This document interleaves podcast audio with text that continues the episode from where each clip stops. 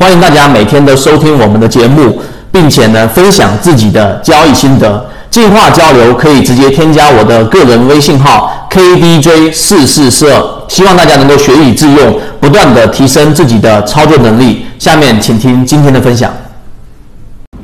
这一段时间一直在给各位去讲如何去打板，如何去做一些短线的操作。今天讲一个呃非常有效的交易模块给各位。实际上，在网上很多大佬，或者说很多从小级别的散户做到游资的这一些我们说的这种 ID，然后都给出过相同的一句话。这句话就是：真正的你想要去在第二天，或者说在后面能得到很大的溢价的打板，有很大的这种利润的打板，往往都会有一种特征。什么特征呢？就是它很难买得到。好股基本上都是很难买得到的，买得到的基本上都不是好股。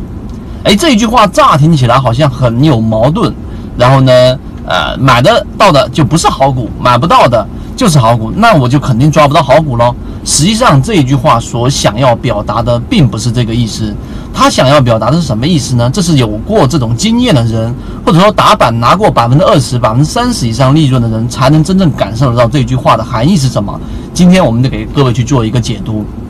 第一条解读就是真正你要想去打板，你肯定是需要的不仅仅是第二天的溢价，有可能第二天直接顶一字板，就像我们之前说的二七九五，对不对？永和智控，那它本身第二天顶一字板和今天的这个。啊，这个类似的个股全部是在第二天顶一字板，那么这就对于这只个股在当天出现涨停的时候，要有很大的买盘，有很多人都要想去买这只个股，这样才会在第二天顶一字板。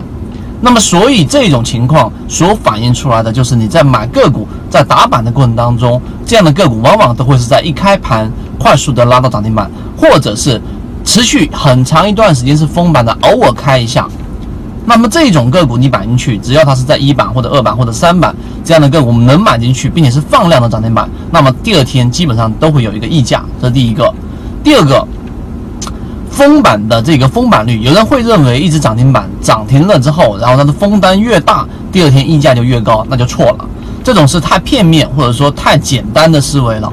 为什么我这么说？你去往回去复盘，或者说你的经验去打板过程中，你会发现不一定是封板封的封单越大，那它就一定第二天会有溢价。为什么？因为封单主力可以撤单，它可以用这种方式在涨停板上进行出货，这里面我就不赘述了。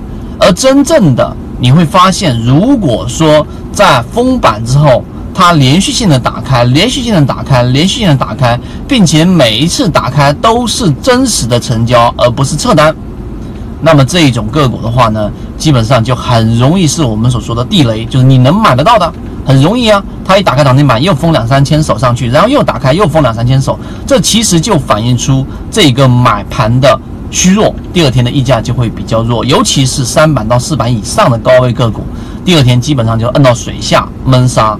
所以这两个点是这一句话的关键核心。所以我们说，真正打板要打的是氛围，打的是人气，打的是第二天的溢价，甚至于直接骑上龙头妖股。